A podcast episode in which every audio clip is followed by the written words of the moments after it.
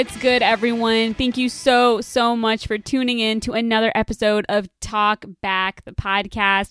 I'm your host, Nas, and you are listening to episode three of the show. I can't believe I made it to episode three. I can't believe you made it to episode three. But the most important thing is that we're here right now. However, there is one thing that we do have to talk about real quick. We have a new president elect here in the United States pretty exciting stuff for some, and then for others, they're not too sure.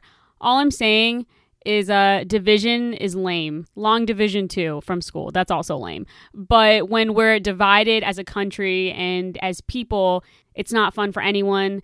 And I want to talk about things that are going to unify us and that bring us together.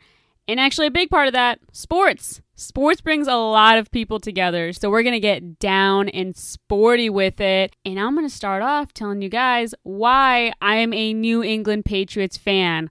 Uh, a lot of you guys know, but I got to tell you why. I started liking football because I found a correlation between the Patriots and my history subject in fifth grade. So in fifth grade, I only had two fifth grade classes in my elementary school, and we were having, for our history subject, we were having a debate. And one class was the Loyalists. For reference, the Loyalists were the people who were still loyal to the king uh, when America was first being colonized. And my class was the Patriots. And the Patriots were the ones who were trying to break away from the king's rule to colonize America as its own country. So that's, you know, there's your history lesson. So basically, when fifth grade Nas hears that her class is assigned to be the Patriots, literally the first thing that comes to mind is that's a football team. And like suddenly the stars just seemed to align, everything made sense in the world. And honestly, just from that moment, I was like, yeah, so I obviously have to wear New England Patriots football gear to this debate. I don't know. I don't know. Maybe I did it for clout. Who knows? So from then on, that's when I started liking the Patriots and that's when I picked up my football team. Again, I don't want to hear the bandwagoning thing because fifth grade Nas had no idea what a Tom Brady was. You could tell me that it was the new kid who was going to start next week. I would be like, oh, that's cool. No idea. I picked the team. I had no prior knowledge to it. So, funny enough, my first favorite player on the Patriots was actually Aaron Hernandez if you know, you know about his whole situation that unveiled a couple years ago. To put it into to nicer terms, uh, he got into a sort of entanglement, if you will. Yes, I am going to use Jada Smith's words right now because it's it's not my story to tell. But um, there's a whole documentary on the whole situation on Netflix. If you've seen it, you already know, and if you haven't, you should check it out. But yeah, so you know, I think uh, young Nas her dreams were kind of crushed in that sense. But before Aaron Hernandez, I actually thought Randy Moss was cool, incredible player. And then eventually I came around to be a Danny Amendola fan, so much to where I got his jersey only for him to be traded to the Miami Dolphins a couple years later. So yeah, I'm going to be rocking my expired jersey.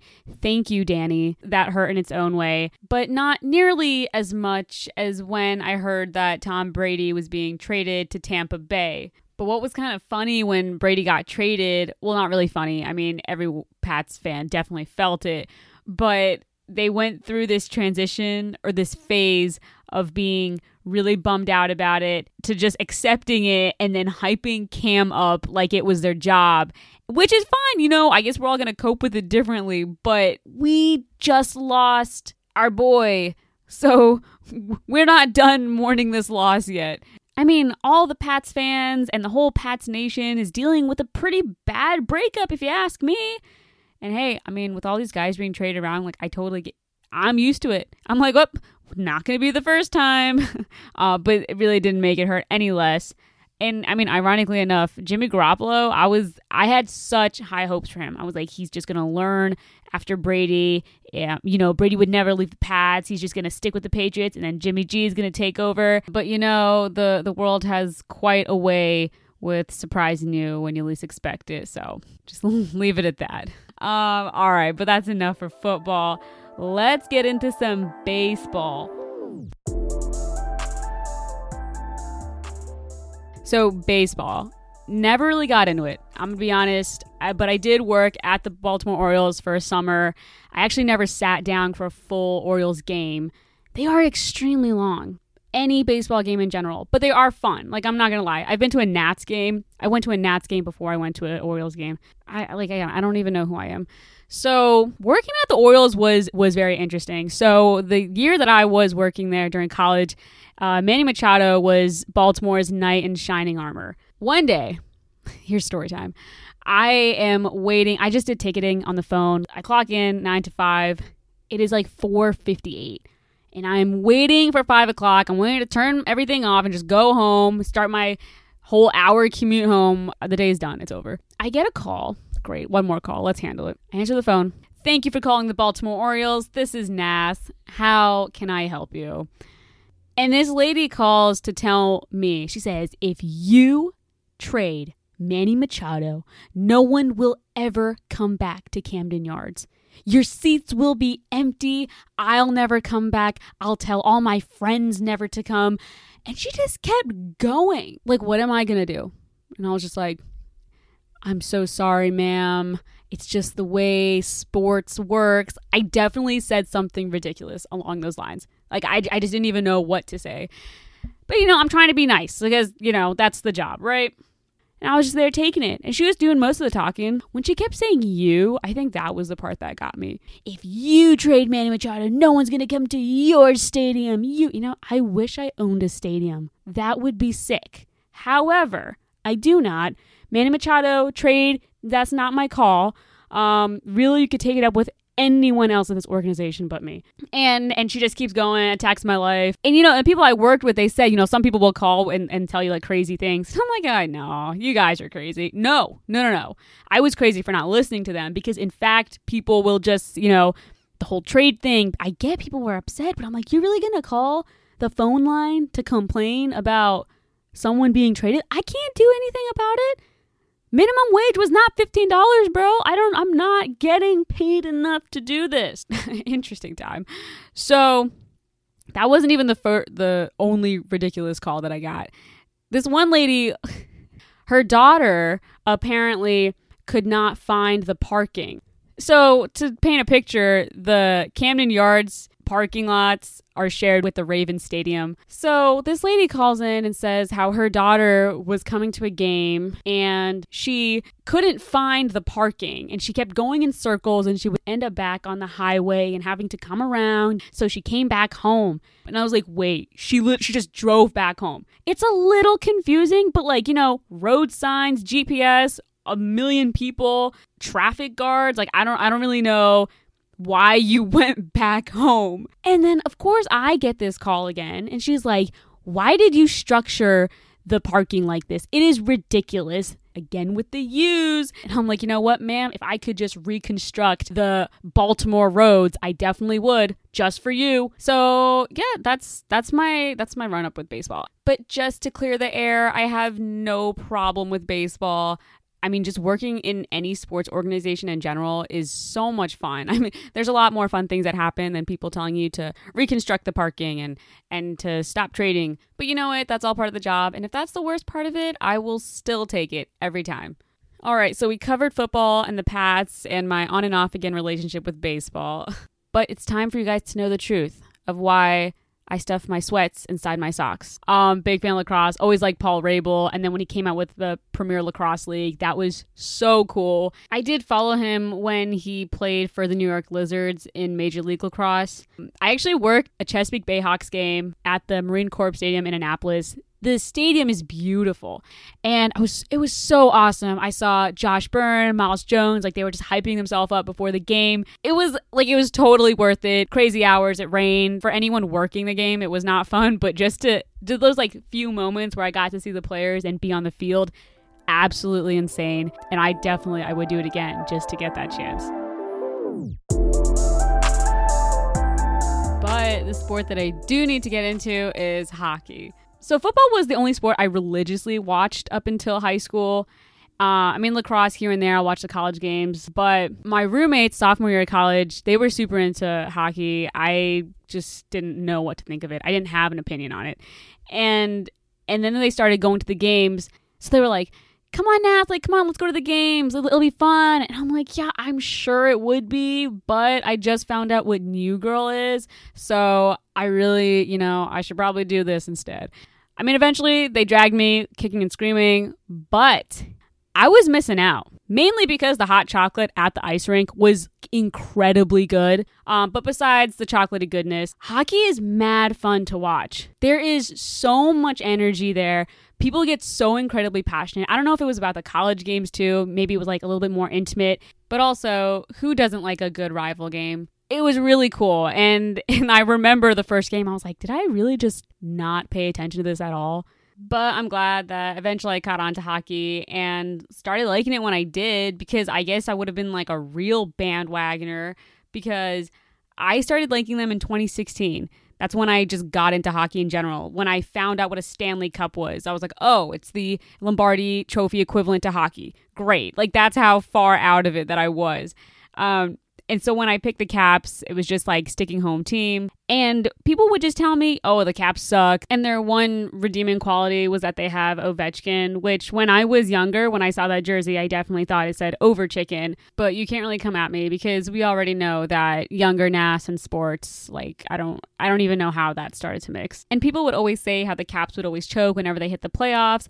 And like I've literally heard it all. So I was like, you know what? Fine. I just got into this. Whatever. If they suck, they suck. I just had to stick home team because did not do that with the Patriots. Next thing you know, like two years later, they win the Stanley Cup. And it was just coincidentally within those two years, I got into hockey. So like I have again had to clear the air. Didn't bandwagon, all right. Just liked him when I liked him. Got me like a two years buffer time, and then and then that happened. So so there's that explanation.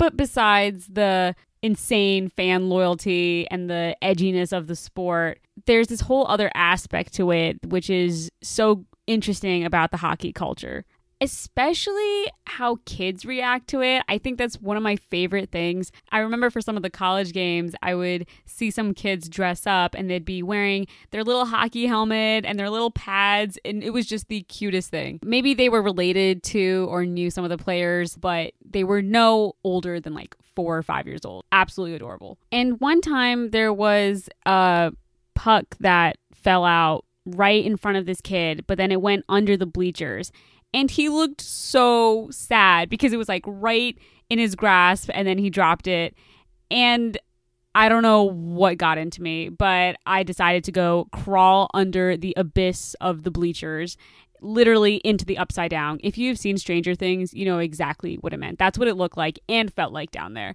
So I crawled under the bleachers and I got the puck.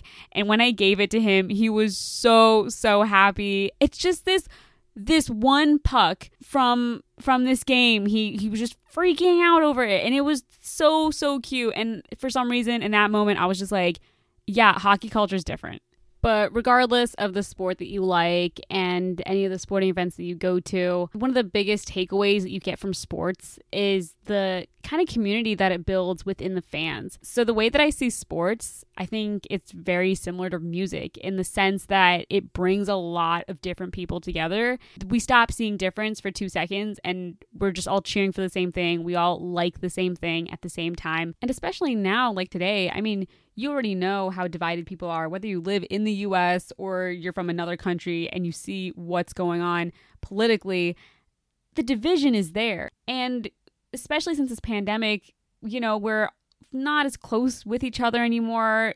I mean, the need for human interaction never went away from any of us, but there being a pandemic definitely changed how we interact with people and it's just kind of put on a halt. And the teams that you liked and going to those arenas and those stadiums, you you felt a, a, sense of belonging. And if you want to go really far back into it and talk about the Maslow's hierarchy of needs and for a human to feel whole, like they need some place to belong and and some people really enjoyed and identified with sports and not being able to be in those communities that they loved so much. I think it's just hurting us more. And then when you're hurting, it's when you're hurting internally, you almost project out to other people. And within this time, there's so much division. Is it really that much of a coincidence? I mean, maybe it is, maybe it isn't. It's just something that I kind of observed. And I mean, not being able to go to games like that sucks. And it was it's these really exciting things. I mean, you know how excited you get when you go to any kind of like a baseball game, a football game, a hockey game, anything, and you're surrounded by all these people and your friends and they're all hyping up and smiling and bro, you can't even see people's smiles anymore. So I don't know, it's like we have all this like pelt up anger inside of us just because we're frustrated. We're not getting to do things that we did all the time and it's this whole adjustment phase. So I mean, bottom line is don't be hard on yourself, but also don't be hard on other people. So, yeah, I guess that's basically what we've concluded is that we all miss sports crazily, but let's try to recreate what we felt when we were at these games. I have some awesome song recommendations for you guys today that you probably forgot about. So, the first song I'm recommending to you is by Finger 11. The song is called Paralyzer. I know you know this song. So good. It'll put you in a good mood as soon as you listen to it. Absolute banger. I think I say that about every song that I tell you about, but it's true. They just are. And second song is Blackout by Breathe Carolina yeah, without a doubt, these songs are definitely older, but they really hit different, especially in 2020. So give them a listen. You can find the songs in the Spotify Songrex playlist, which is in the link in my bio on Instagram, on my personal, which is shady underscore underscore love with three E's at the end, or talkback, um, both Instagram pages. So, full disclosure, let me just say, my that is my middle school username actually. I never change it. I was obsessed with slim shady aka eminem marshall mathers. It's just there for now. I don't have the intention of changing it. So yeah there's the t on shady love. So go follow the pages on instagram and subscribe. Keep updated on the show. Thank you guys so so much for tuning in. Spread good vibes and not germs. Stay well stay healthy and stay safe guys. We'll catch up at the next episode